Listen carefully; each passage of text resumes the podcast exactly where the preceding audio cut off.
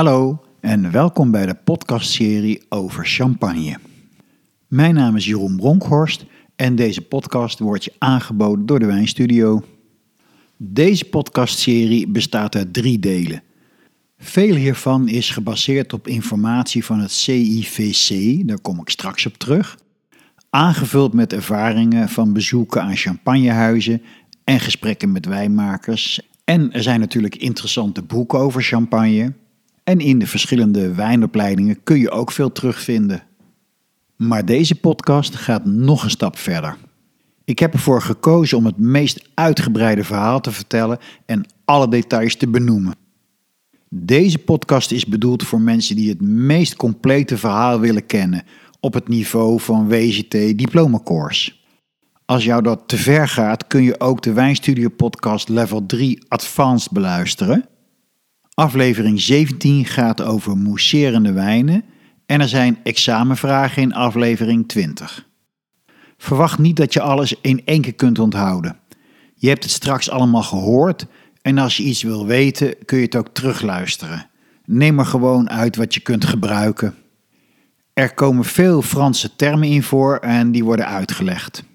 En hier en daar vertel ik een persoonlijke ervaring, omdat champagne voor mij een levend verhaal is van de natuur en de Franse cultuur.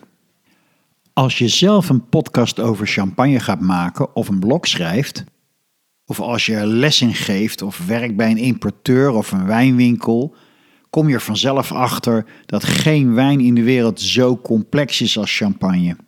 Champagne is terroir. Dat mooie Franse woord wat staat voor de omgeving waarin een druif groeit. Champagne is enorm vakmanschap als het op wijn maken aankomt. En champagne is de relatie tussen wijnboeren, producenten, coöperaties en handelaren. Het is historie, gastronomie en nog veel meer. Geen boek of podcast in de wereld kan je alles vertellen. Je speurt het internet af en je komt duizenden artikelen tegen, want er is eindeloos veel over champagne geschreven. Het internet is een goede bron voor inspiratie, maar ik moet je waarschuwen: veel van wat je leest is onvolledig of gedeeltelijk onjuist. Sorry, maar het is echt zo. En dat geldt helaas ook voor druk bezochte websites, wijnblogs en veel beluisterde podcasts. Mijn advies is om informatie altijd te verifiëren. Dat mag je natuurlijk ook met deze podcast doen. Als je op bezoek gaat bij de commerciële grote champagnehuizen, krijg je wel een correct verhaal. Het klopt altijd, maar het is zeker niet volledig. Sommige details worden bewust weggelaten, zoals bij de remuage. De handmatige remuage het schudden van de flessen in houten pupitres wordt overal getoond. Dat ziet er ook prachtig uit. Maar ik zeg altijd tegen cursisten: als je in de kelders rondloopt, gebruik niet alleen je ogen, maar gebruik ook je oren. Want in veel champagnehuizen staan die pupitres er eigenlijk alleen maar voor de show. Mensen houden van verhalen zoals het vroeger was en dat weten die champagnehuizen maar al te goed. Maar wat je niet ziet is het machinale schudden in stalen kratten, terwijl dat bijna overal de praktijk is. Maar als je je oren gebruikt, je hoort het vaak wel, want in de gang daarnaast maken die machines een heel hard schrapend geluid van staal op staal. Nog een voorbeeld, het druivenras Pinot Meunier. Die leent zich wat minder goed voor langdurig bewaren en daardoor heeft hij een minder goed imago. Let maar eens op als je weer eens in de champagne bent. Hij wordt zelden genoemd. Het lijkt wel alsof bijna niemand hem gebruikt, maar in de praktijk bestaat gemiddeld een derde van alle champagneblends uit Pinot Meunier. Ik noemde het al, als je goed geïnformeerd wilt worden, ga dan naar de bron, het CIVC. Dat staat voor Comité Interprofessionnel du Vin de Champagne. Dat is een samenwerkingsverband van druiventelers, wijnhuizen, coöperaties en handelaren. Kortom, iedereen die ervan leeft voordat het in de winkel ligt. Hun website heeft een Engelse vertaling. Ga hiervoor naar www.champagne.fr-en. Het eerste deel van deze podcast gaat over terroir, de Champagne-regio, het klimaat, de bodem, de druivenrassen en de beroemde kelders. Dan volgen de historie, de klassificatie en de champagnehuizen. En we eindigen met viticultuur, het jaarritme in de wijngaard. De tweede podcast gaat over vinificatie, het spannendste deel, het wijn maken. De derde podcast gaat over de export, de marketing, duurzaamheid en de toekomst. En het lekkerste onderdeel, champagne en gastronomie. We duiken erin en we starten met een algemene uitleg van de methode traditioneel, het maken van mousserende wijnen. Waarschijnlijk weet je al een heleboel over wijn en misschien ook wel over champagne. Ik vind het toch altijd wel goed om bij ieder onderwerp even de basis aan te halen. In dit geval is de vraag: wat is een mousserende wijn? En dat antwoord ken je: wijn met CO2, met bubbeltjes. Het koolzuur kan niet ontsnappen. Champagne wordt gemaakt volgens de methode traditioneel, de tweede vergisting op fles. De wijn is dus gebotteld voor de tweede vergisting en dit is de fles waaruit je de champagne drinkt. Je mag dit ook methode champenoise noemen, maar het is natuurlijk niet alleen voorbehouden aan champagne. Omgekeerd mogen andere wijnregio's de term methode champenoise niet gebruiken. Waar vinden we deze methode nog meer? Nou, in Frankrijk worden ze crémants genoemd. En daar zijn acht regio's voor. De Loire, Limoux, Bordeaux, Die, dat is tussen de Noord- en de Zuidrhône, Bourgogne, Jura, Alsace en sinds 2015 ook Savoie. En dan is er nog Crémant in Luxemburg. De methode traditioneel is ook de enige methode die gebruikt mag worden voor de Spaanse cava. Die vind je in verschillende wijnregio's zoals Rioja en La Mancha, maar 90% komt uit Penedès. Dat is de wijnregio ten zuiden van Barcelona. In Italië wordt het metodo classico genoemd, rifermentazione in bottiglia. Dat vind je in Franciacorta in het district Lombardia en in Valdobbiadene in het district Veneto. Daar wordt zowel gewoon Prosecco gemaakt, DOC met de tankmethode, als Prosecco met de methode traditioneel. En die heet dan Congliano Valdobbiadene Prosecco Superiore DOCG. Die Italiaanse methode classico wordt overal genoemd, dus ik zet hem ook bij dit overzicht. Maar het is goed om je te realiseren dat er 700 miljoen liter Prosecco geproduceerd wordt en minder dan 1% is Metodo Classico. De stijl van Prosecco is een hele andere dan champagne. Prosecco wil vooral fruitig en bloemig zijn. En de tweede vergisting op fles gaat dat in feite tegen. In Duitsland heet het Flaschengärung. Als er Winzersekt staat, is het gemaakt van eigen druiven. Alle mousserende wijnen van de VDP, het Verein Deutsche Qualitäts- und Prädikatsweingüter, zijn gemaakt volgens de methode traditioneel. En dan is er nog een regio buiten Europa heel bekend voor zijn methode traditioneel. Dat is Zuid-Afrika en daar noemen ze het Cap Classique. En dan nog kort iets over Engeland en Nederland. In Engeland is een enorme vraag naar sparkling wines. En als de wijn English Sparkling Wine heet, is het gemaakt volgens de methode traditioneel.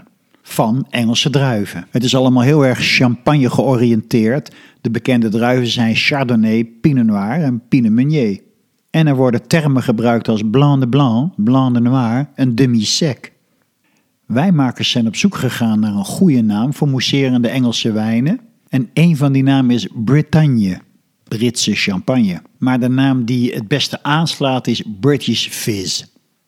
En in Nederland worden natuurlijk ook mousserende wijnen gemaakt. Er zijn ook namen voor bedacht, zoals uh, sterrenwijn.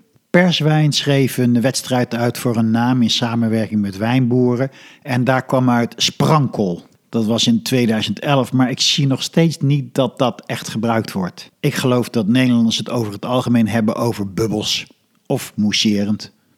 Methode traditioneel wordt ook hier natuurlijk gemaakt naast gewoon de tankmethode. Methode traditioneel wordt natuurlijk op nog meer plaatsen gebruikt, maar dit zijn wel de bekende regio's. Methode champenoise en champagne zijn beschermde namen. Dat kun je vergelijken met kaas en abdijbier. Voor allerlei levensmiddelen is er een AOP. Dat staat garant voor een afgebakend gebied waarin producten gemaakt worden volgens een vaststaande methode. We gaan eens kijken naar de regio Champagne. Die ligt verspreid over vier departementen: de Ardennes, Marne, Haute-Marne en Aube.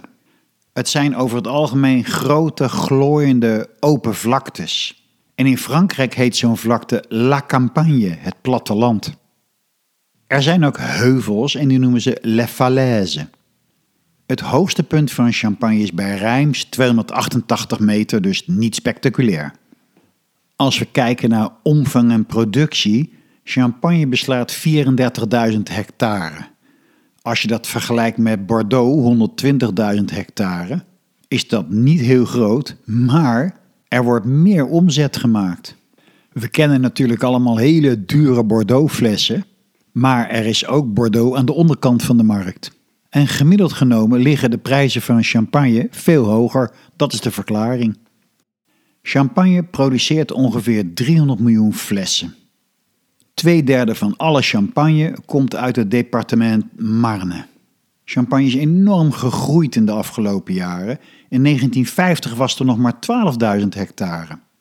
In 2015 is Champagne door de UNESCO tot werelderfgoed verklaard. De wijngaarden, de kelders en de wijnhuizen.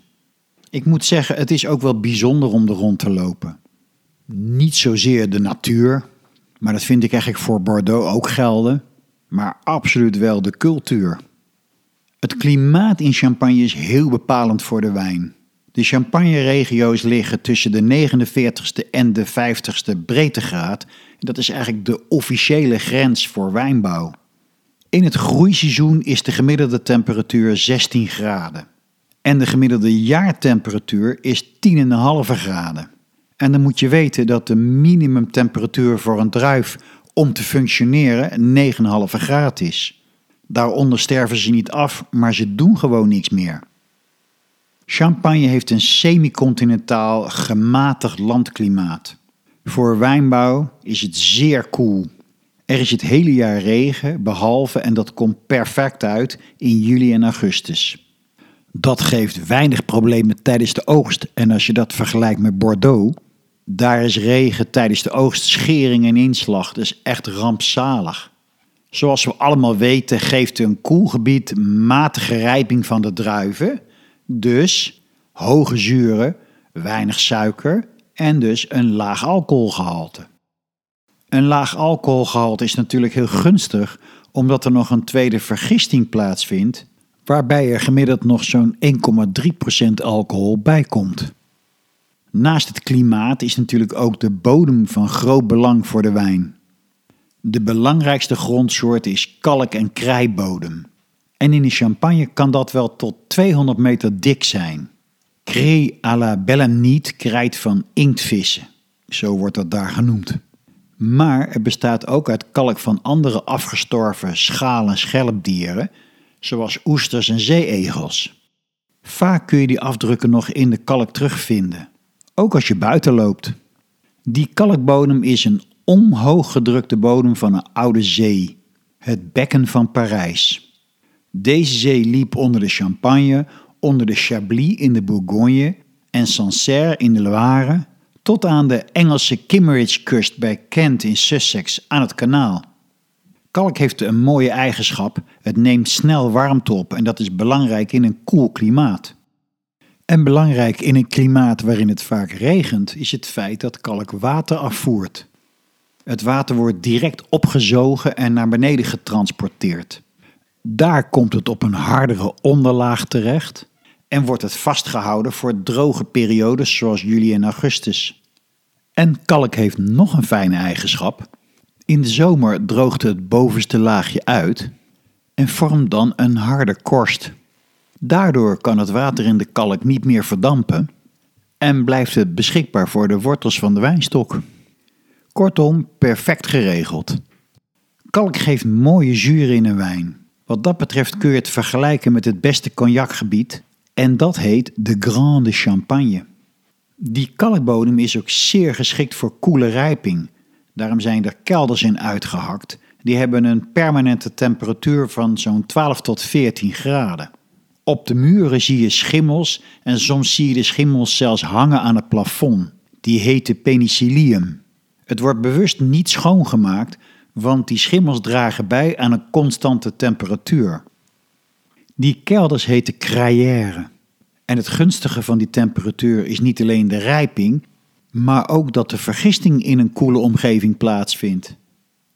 Ten slotte, waar ligt Champagne? Nou, ten noordoosten van Parijs, rondom Épernay.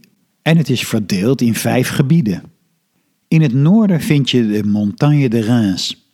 Centraal is de Côte des Blancs. En naar het westen heb je de Vallée de la Marne. Dan gaan we naar het zuiden, naar de Côte de Sézanne. Daar bestaat de bodem uit krijt, zand en klei. En tenslotte, helemaal in het zuiden, anderhalf uur rijden vanaf Épernay en niet zo ver van Chablis vandaan, ligt de Côte de Bar. En dat is een pure Kimmeridge-bodem. Dat is krijt van zeeasters en zeesterren en inktvis. Tot zover regio en bodem. Laten we eens naar de druiven gaan kijken. Je weet natuurlijk al dat druiven tot de Vinis vinifera familie behoren, geënt op een Amerikaanse onderstam om zich te beschermen tegen de Phylloxera, de druifluis. Er zijn nog een paar plekjes waar je geen Amerikaanse onderstam nodig hebt. En dat is bijvoorbeeld een wijngaard van Bollinger. En je kunt eigenlijk zelf wel bedenken wat daarvoor nodig is. Dat moet een ommuurde wijngaard zijn. Nog een andere aardigheid van druiven, wat je nog wel eens leest, maar wat vaak verkeerd begrepen wordt, is dat druiven zelfbestuivers zijn. En dat wil zeggen, met één plant kun je al druiven krijgen. Je hebt er geen andere plant voor nodig. Per regio zijn bepaalde druivenrassen dominant. In het noorden, in de Montagne de Reims, is dat de Pinot Noir. Centraal in de Côte des Blancs is dat de Chardonnay.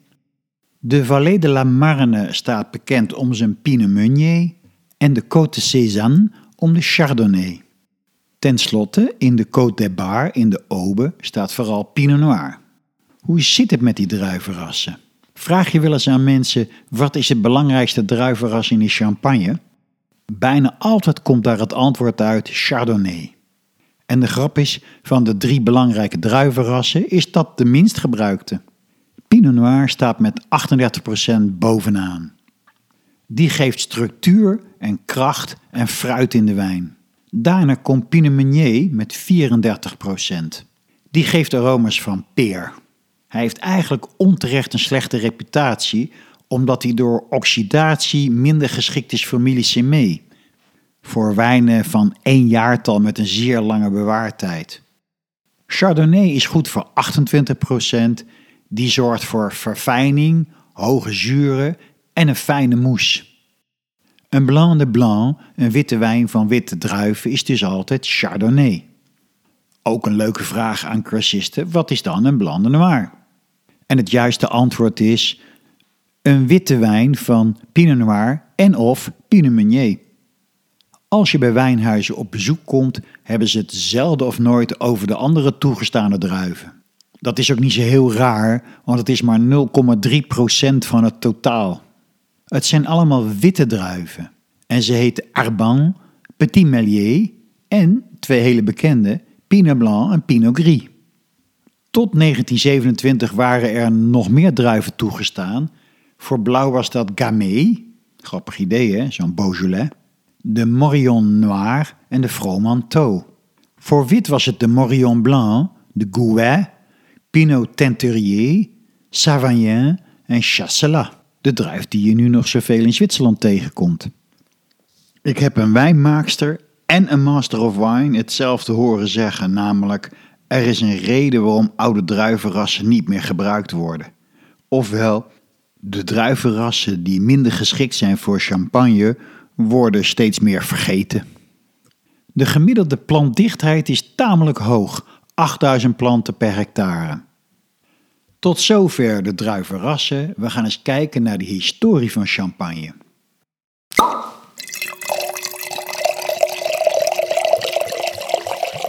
De oorsprong van de naam Champagne komt van de Romeinen. Die vonden het notabene lijken op Campania, het gebied rondom Rome. En dat was 600 voor Christus. Toen was er al wijnbouw. Vanaf het jaar 987 werden alle Franse koningen gekroond in Reims. Dat was dus een belangrijke stad. In de middeleeuwen werden er vooral rode wijn in de champagne gemaakt. Nog niet zo heel lang geleden, een paar generaties terug, was uh, wijnbouwer zijn in de champagne een beroep waar je niet graag voor uitkwam. Je was een loser, een ploeteraar, helemaal aan de onderkant van de maatschappij, die zich kapot werkte zonder vooruit te komen. Het werk dat verbonden is aan een hectare wijngaard kost tegenwoordig in totaal ruim 500 uur arbeid, maar in vroeger tijden was dat ruim 1000 uur. Champagne is een eh, lokale wijn en de afgelopen eeuwen werd hij vervoerd met paard en wagen en over de rivier de Marne. De Marne loopt van Dijon via Épernay en die mondt uit in de Seine in Parijs, ongeveer 120 kilometer verder. De wijnen uit die champagnestreek werden verkocht aan Parijse bistro's. Maar heel eerlijk, hij was dun, schraal, zuur, niet rijp. Ofwel helemaal niet zo lekker. En op een bepaalde dag kwam een eh, bistrohouder met een goed idee. Hij mengde die moeilijke champagne met lekkere crème de cassis uit Dijon. Dat smaakte best goed en daarmee is de Kier Royal geboren. Champagne werd dus verkocht in Franse bistro's en er was een groot probleem. In de lente, als het warmer werd, begon de gist weer actief te worden. En er trad vaak spontane, ongewenste hervergisting op. De kwaliteit van het glas was nog lang niet wat het nu is, die was er niet tegen bestand. De druk liep op tot 6 bar en het gevolg liet zich raden, die flessen ontploften. En daarom werd champagne vroeger ook wel duivelswijn genoemd. Ik heb in de praktijk gezien wat dat voor gevolgen heeft. Ik was bij een wijnwinkelier en die had uh, allemaal elastiekjes aan zijn vingers. En ik vroeg, uh, wat is er met jou aan de hand? En hij vertelde dat er een champagnefles in zijn hand ontploft was. En uh, dit is een verhaal dat niet geschikt is voor tere zieltjes. Maar die scherven glas zijn dus dwars door al zijn zenuwen heen gegaan. Dat moest zich weer heel langzaam herstellen. En als aandenken had hij een scherf die in de deur gekomen was laten zitten. Een flink dik stuk glas had zich gewoon in dat hout geboord en stond er loodrecht op. Uiteindelijk heeft champagne natuurlijk een druk van 6 bar en dat is ongeveer 2,5 keer de druk van een autoband. Dus met een beetje fantasie kun je wel begrijpen wat er gebeurt als zo'n fles in een bistro ontploft. Als je door champagnekelders loopt, zie je ook vaak stukken die afgesloten zijn. Daar liggen dan flessen die met hun tweede gisting bezig zijn. Gedurende een maand of drie mag niemand erbij komen, want als er een breuk is in een fles of er is iets met de kwaliteit aan de hand, dan zal die ontploffen. En daar wil je niet bij in de buurt zijn. Kijk nog maar eens rond als je weer door die kelders loopt. Dan zie je die meters lage flessen liggen. En af en toe zie je een gat, dan ontbreekt er een fles. Nou, dan weet je wat er gebeurd is. Een heel bekend persoon heeft champagne duidelijk verbeterd. En dat was Dom Perignon, een monnik die leefde van 1639 tot 1715. Dom Perignon was keldermeester van de abdij van Hautevillers, een klein dorpje midden in de Champagne. Monniken hebben natuurlijk uh, alle tijd van de wereld. En het valt me op, overal in de wereld zijn ze met alcohol bezig geweest, met bier en met wijn. Dom Perignon begreep dat champagne een heel slecht imago had. En hij had zich voorgenomen er een betere wijn van te maken. Oorspronkelijk had hij twee doelen. De wijn minder schraal maken en dat deed hij door middel van assemblage.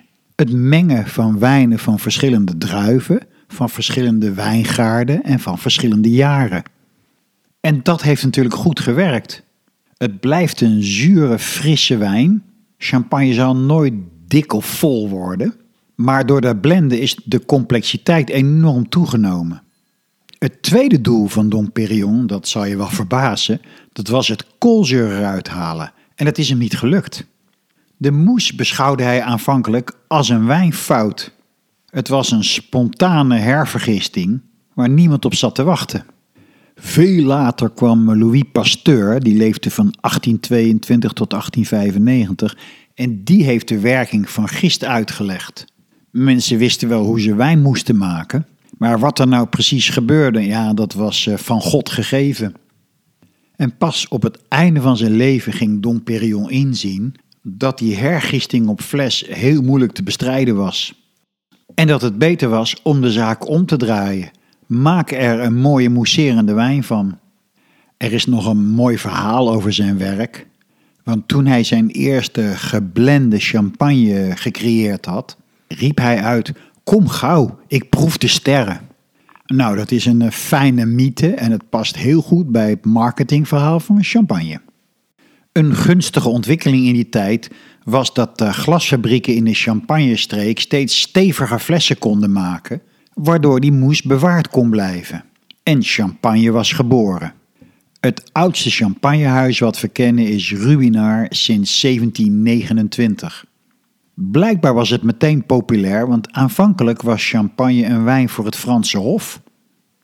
Misschien is het je wel eens opgevallen, er zijn veel Duitse namen in de champagne. Duitsland is natuurlijk niet zo ver, 250 kilometer. En bekende champagnehuizen zijn Krug, Deutz, Pieper, Hartziek, maar ook Mum en Bollinger waren Duitse namen. In de 19e en de 20e eeuw speelden weduwen een grote rol. Er waren veel weduwen die de champagnehuizen leidden. Het Franse woord voor weduwe is veuve. En de meest bekende is natuurlijk Veuve Clicquot, van de weduwe Barbe Nicole Clicquot Ponsardin. Ook Pommery en Laurent Perrier, Reuderer, Bollinger en Paul Roger zijn geleid geweest door weduwes. Met name in de tijd van Napoleon van 1769 tot 1821 waren er voortdurend oorlogen waarin de mannen aan het vechten waren, of overleden, en waarin de vrouwen de leiding op zich namen. De weduwe van Veuve Clicquot van 1777 tot 1866 bedacht de remuage, het verwijderen van de gistcellen. De tweede gisting van champagne gebeurt op de fles en dat geeft een behoorlijk restant van afgestorven gistcellen. Het ziet er een beetje smerig uit, het is uh, grijs en het kleeft aan de fles vast. Om champagne te kunnen verkopen moet je dat er eerst uithalen. Dat werd gedaan door de champagneflessen lange tijd ondersteboven in het zand te zetten. De gist zonk naar de kurk, toen gebruikten ze nog een kurk voor de remuage. En bij het openen, door de druk van de champagne, spoot die gist eruit.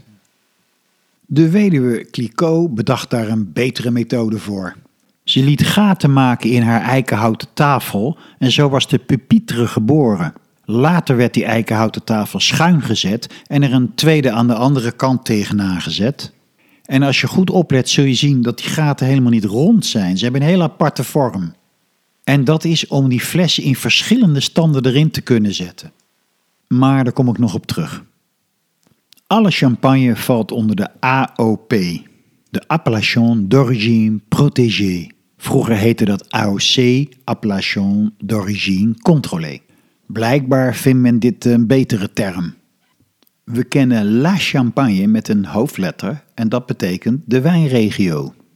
We kennen ook Le Champagne met een kleine letter en dat betekent de wijn. Sinds 1936 is champagne een beschermde naam. En dat was in het leven geroepen om champagne te beschermen tegen fraude. Want het werd zeer populair, dus eh, iedereen ging het namaken. In Rusland is er nog steeds Sovjet Champanskoje. Overigens, ik vind het niet zo heel lekker, het is vooral erg zoet. Er zijn nog een paar landen die de AOP-champagne niet erkennen, en dat zijn Amerika, Rusland en Argentinië. En de wijnmakers daar mogen gewoon champagne op het etiket zetten. Daar kunnen de Europeanen niks tegen doen. In Frankrijk is het het INAO die de AOP vaststelt. Dat is het Instituut National de l'Origine et de la Qualité. De AOP Champagne geldt, net als voor alle andere AOP's, voor bepaalde afgebakende gebieden. Daarnaast heb je de Grand Cru en de Premier Cru. Die worden per gemeente vastgesteld. Dus niet zoals in de Bourgogne per gebiedje of per wijngaard. En niet zoals in Bordeaux per wijnhuis, maar per gemeente. Grand Cru en Premier Cru zijn geen officiële appellations. Overigens, dat is wel grappig, er is heel veel vraag naar champagne en de behoefte was veel groter dan wat het land kon leveren. Gelukkig is daar een oplossing voor gekomen. Er is een oude kaart opgedoken waarin allerlei champagnegebieden staan die tegenwoordig niet gebruikt worden. Voilà, we kunnen weer verder. In 1946 is het CIVC opgericht, het Comité Interprofessionnel du Vin de Champagne, een vereniging van druivenboeren, producenten, distributeurs. De directeur is de president van de druiventelers, voortgekomen uit het Syndicat des Vignerons, de wijnbouwers. En er is een president de Union des Maisons de Champagne, de wijnhuizen die druiven kopen. Het syndicaat heeft de Cahier des Charges opgesteld. Dat is een boek met specificaties, je zou kunnen zeggen het bestek. Alle voorwaarden en beperkingen waaraan een champagne moet voldoen, zoals de maximum oogst en het minimaal alcoholgehalte, staan daarin. De klassificatie van champagne, champagne premier cru en champagne grand cru, worden ook door het CVC vastgesteld. Zoals gezegd, niet per wijngaard, maar per gemeente. In het algemeen geldt, hoe hoger het kalkpercentage in de bodem, hoe beter de kwaliteit. De beste wijngaarden liggen niet te laag, want dan is er een nachtvorstgevaar. Maar ook niet te hoog, want elke 100 meter wordt het gemiddeld een graad koeler. Een hoogte van 130 tot 180 meter wordt als ideaal beschouwd. Uiteraard zijn schuine hellingen favoriet, want dan heb je de meeste zoninval, dus het meeste licht en de meeste warmte. De beste wijngaarden zijn zuid- en oosten georiënteerd. Vroeger bestond er ook een échelle des crus, de ladder van kwaliteit. Dat is nu opgeheven. Die deelde de kwaliteit van alle champagnegemeentes in en dat was bepalend voor de prijs van de druiven. Een Grand Cru druif leverde 100% van de prijs op. Een Premier Cru 90 tot 99% en een niet geclasseerde cru 80 tot 89 procent. Tegelijk bepaalde de CIVC ook de prijs voor de druiven. En dat was bindend. Dat moest een balans zijn van belangen van iedereen, met name wijnboeren en wijnhuizen, tegenover de handelaren. Maar de EU heeft dat verboden. Het mag niet meer. Er moet een vrije concurrentiemarkt zijn. Er zijn 17 Grand Cru gemeentes in de Champagne. Je zult het vast niet allemaal in één keer onthouden, maar ik vind het toch belangrijk dat je die namen een keer gehoord hebt. En dat zijn Ambonnet, Avise, Aï, Beaumont-sur-Vesle, Bougie, Chouilly, Cramant, Le Mesnil-sur-Orge, Louvois, Maille-Champagne, Auger, Ory, Puiseul, Sillery, Tours-sur-Marne, Verzenay en Verzie. Nou, nu weet je ze. Daarnaast zijn er nog 40 Premier Cru gemeentes en 253 Cru gemeentes. En om te voorkomen dat je afhaakt, zal ik ze niet noemen. Maar je kunt ze natuurlijk prima googlen als je wilt. Champagne is een wereldberoemde mousserende wijn, maar er wordt ook een klein deel uitstekende stille wijnen gemaakt, niet mousserende wijnen. Die vallen onder de AOP Coteau Champenois. En ze worden uitsluitend gemaakt van Pinot Noir, Pinot Meunier en Chardonnay. Maar in de praktijk gaat het vooral om rode wijnen. En er is een nog preciezer afgebakend gebied, de AOP Coteau Champenois Bouzy Rouge. Bouzy is een dorpje tussen Reims en Epernay, beroemd van stille rode wijn van Pinot Noir. De Bougie-wijnen worden ook veel gebruikt om rosé-champagne van te maken. Champenois, dat is wel aardig om te weten, is een in Frankrijk erkende taal van de streek. Er is ook Langre de Champenois en dat is een kaas van de streek. Er is dus Coteau Champenois, de stille wijn van de streek. En tenslotte is er ook nog Ratafia de Champenois, een drank op basis van druivensap en distillaat. Champagne is natuurlijk het gebied bij uitstek voor koele druiven. Met name Pinot Noir en Chardonnay. Dan iets over productie en bezit in de champagne. Er zijn maar liefst ruim 16.000 wijnboeren. Er zijn 130 coöperatieven en er zijn 370 champagnehuizen. Onvoorstelbaar veel eigenlijk. En dat alles bij elkaar maakt het heel complex. De meeste champagnehuizen hebben geen of weinig eigen land. Samen bezitten ze slechts 10%. Maar Moët Chandon heeft maar liefst 1500 hectare. Dat is wel meteen de grootste. Tettinger bezit 390 hectare en Reuder heeft 242 hectare. Omdat champagnehuizen dus weinig land hebben of geen, moeten ze druiven inkopen. En daarom hebben ze langdurige relaties met de boeren. De meeste contracten lopen 3, 5 of 15 jaar. Maar, dat maakt het heel interessant, er worden ook veel druiven geleverd zonder contract, alleen maar op afspraak. Puur gebaseerd op relaties en vertrouwen. De wijntelers hebben eigenlijk eh, goud in hun handen. Een hectare land in de Côte Blanc of Montagne de Reims kost nu 1,4 tot 2 miljoen euro. En een hectare is nog geen anderhalf voetbalveld. Je bent dat zo lang aan het afbetalen dat een wijnmaakster verzuchtte: je koopt het voor je kinderen.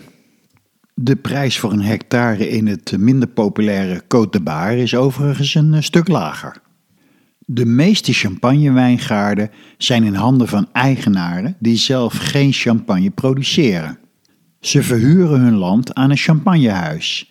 Die bewerkt het land en betaalt niet voor het land zelf, maar voor de druiven. Vaak verkrijg je een wijngaard door erfenis. En er is een passende Franse uitdrukking voor een jonge vrouw die een champagnewijngoed erft. Une fille is een meisje, maar ook een dochter. En met zo'n erfenis is ze ook een geluksvogel. Vandaar de expressie 4 hectare, 4 dollar. De topdruiven, 100% van de prijs, doen tegenwoordig zo'n 7,5 euro per kilo. Vergelijk dat eens met andere wijnregio's, zoals bijvoorbeeld La Mancha, waar een kilo druiven 35 cent opbrengt. En dat in een gebied waar de gemiddelde opbrengst nog geen 30 hectoliter per hectare is. Dat moet je even onthouden. Voor één fles champagne heb je ongeveer anderhalf kilo druiven nodig. Dus voor een top champagne gebruik je zomaar 10 euro aan druiven. De maximale toegestane opbrengst is 14.000 kilo per hectare. De AOP zegt 100 hectoliter per hectare. Maar, nou komt het. Er is weer een fijne ontsnapping, want er is zoveel vraag naar champagne. En daarvoor hebben we de reserve individueel. Jaarlijks wordt er besloten of er nog extra geproduceerd mag worden, meestal zo'n 30 hectoliter per hectare. En eigenlijk wordt er ieder jaar besloten dat dat wel mag. De grote champagnemerken zijn, ja, zoals dat met uh, veel uh, wijnhuizen gebeurt, in handen van een paar eigenaren. By far de grootste is LVMH, ofwel Louis Vuitton Moet Hennessy. Die zijn samen goed voor 52 miljoen flessen. LVMH staat voor allemaal luxe producten zoals wijn, sterke dranken, mode, parfum, cosmetica, horloges en juwelen. Ze zijn eigenaar van Moët Chandon, Mercier, Ruinart, Veuve Clicquot en Kruk, om er maar eens een paar te noemen.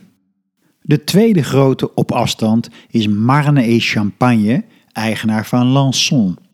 De derde in grootte is Franken, met merken als Pommery, Franken, Heidsieck Monopole. En de vierde is een niet-Franse naam, Allied Domecq, eigenaar van Mum en Perrier Jouet. Tot zover de wijnhuizen en als laatste onderdeel van deze podcast wil ik het hebben over de viticultuur, het jaarritme in de wijngaarden. Het jaarritme van de wijngaarden. We starten in november na de oogst als de bladeren gevallen zijn. Dan heb je de eerste snoei, taille in het Frans. Er zijn in de champagne vier methodes van snoeien die veel gebruikt worden. De taille Chablis lié, Dat is een manier van snoeien waarbij vier of vijf takken allemaal naar één kant gebogen worden. En lié wil zeggen geleid langs een draad. De tweede snoeivorm is de taille cordon lié. Cordon, dat ken je waarschijnlijk wel. Dat betekent dat je één of twee zijtakken tot een vast onderdeel van je stam maakt. De derde snoeivorm is de taille guyot double lié. Dat is over de hele wereld de meest gebruikte snoeimethode, waarbij je één of twee takken overhoudt, in dit geval twee double. De rest snoei je weg en die twee takken buig je tot ze horizontaal staan en zet je vast aan een draad. Daarop komen weer de nieuwe scheuten. En de laatste snoeivorm is de taille Vallée de la Marnelier. Dit is een Guyot-methode waarbij twee takken naar één kant gebogen worden. Dit zijn de meest voorkomende snoei- en geleidingsmethodes, maar in feite zijn er nog tientallen andere. Een methode die je nu ook in de champagne tegenkomt is niet meer snoeien, maar de takken bovenaan terugbuigen in een cirkel. En het wijnhuis Bollinger bezit nog een wijngaard waar op een hele traditionele manier gewerkt wordt. En die noemen ze de methode à la Française. Na de oogst worden scheuten van de wijnstok naar beneden gebogen en daar wordt aarde overheen gelegd. Die scheuten gaan wortels vormen en ze worden losgeknipt van de moederplant. Dit is de nieuwe wijnstok. Daarmee is dit een uh, soort lopende wijngaard geworden. De stokken verplaatsen zich. Het is natuurlijk wel een super arbeidsintensieve methode. De plant brengt minder druiven voort, maar van erg goede kwaliteit. En de verminderde hoeveelheid druiven wordt gecompenseerd doordat de stokken dicht bij elkaar staan. Uiteraard kan dit alleen als er geen phylloxera in de bodem zit, de druifluis. Want deze druiven hebben geen onderstam. Vroeger werden druiven in de champagne bij voorkeur vlak boven de bodem geteeld, zodat ze konden profiteren van de warmte die de kalk uitstraalt. Maar vanwege het opwarmende klimaat komt de druivenzone steeds hoger te liggen. Terug naar het jaarritme in de wijngaard. Na het snoeien is het een tijdje rustig op het land. En in februari krijg je de tweede snoei. En vervolgens in mei ga je uitlopers verwijderen. Eind mei ga je de uitlopers die je overliep blijven omhoog richten. En in juni ga je de uitlopers scheiden en opbinden. Van eind juni tot aan de oogsttijd ga je ze uitdunnen. Tot zover de klus in een wijngaard die met vaste regelmaat gedaan worden. Maar dan breekt de hectische tijd aan, de oogst.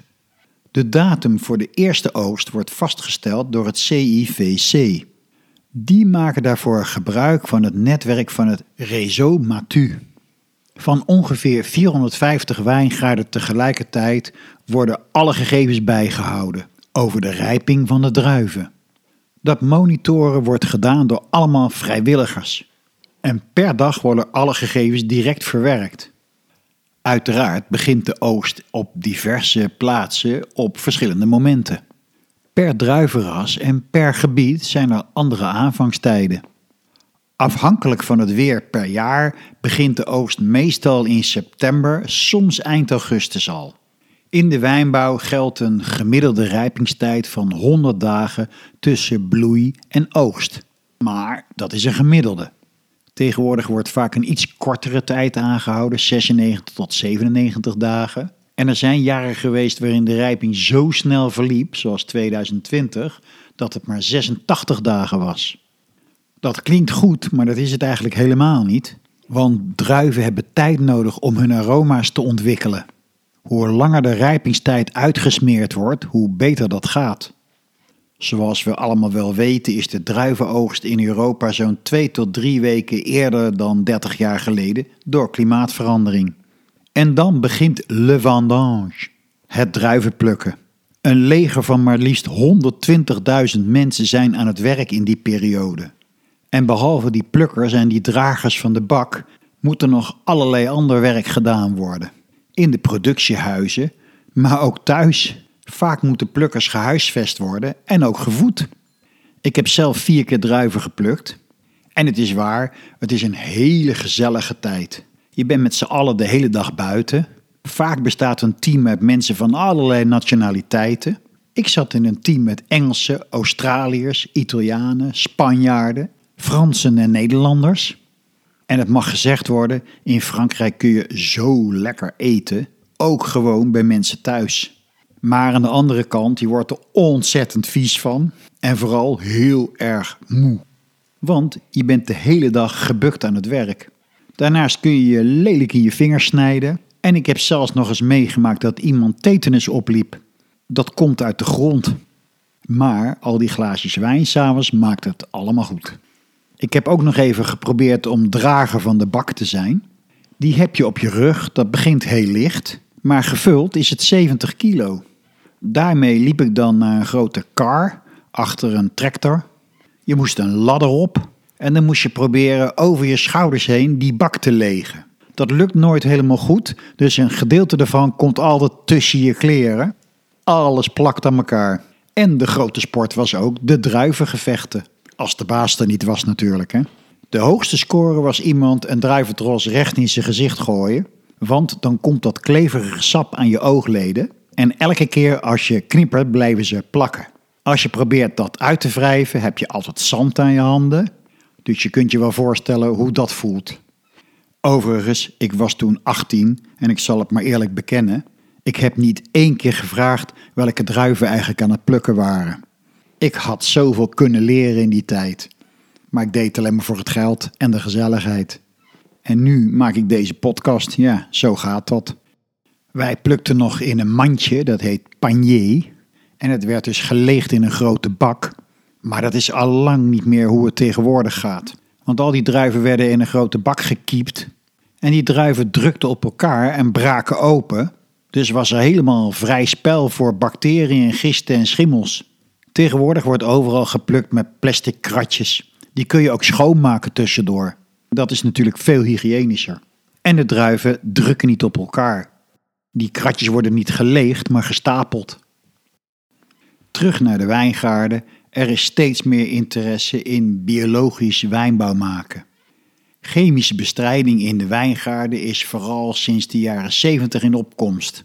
Maar nu worden de bezwaren ook duidelijker.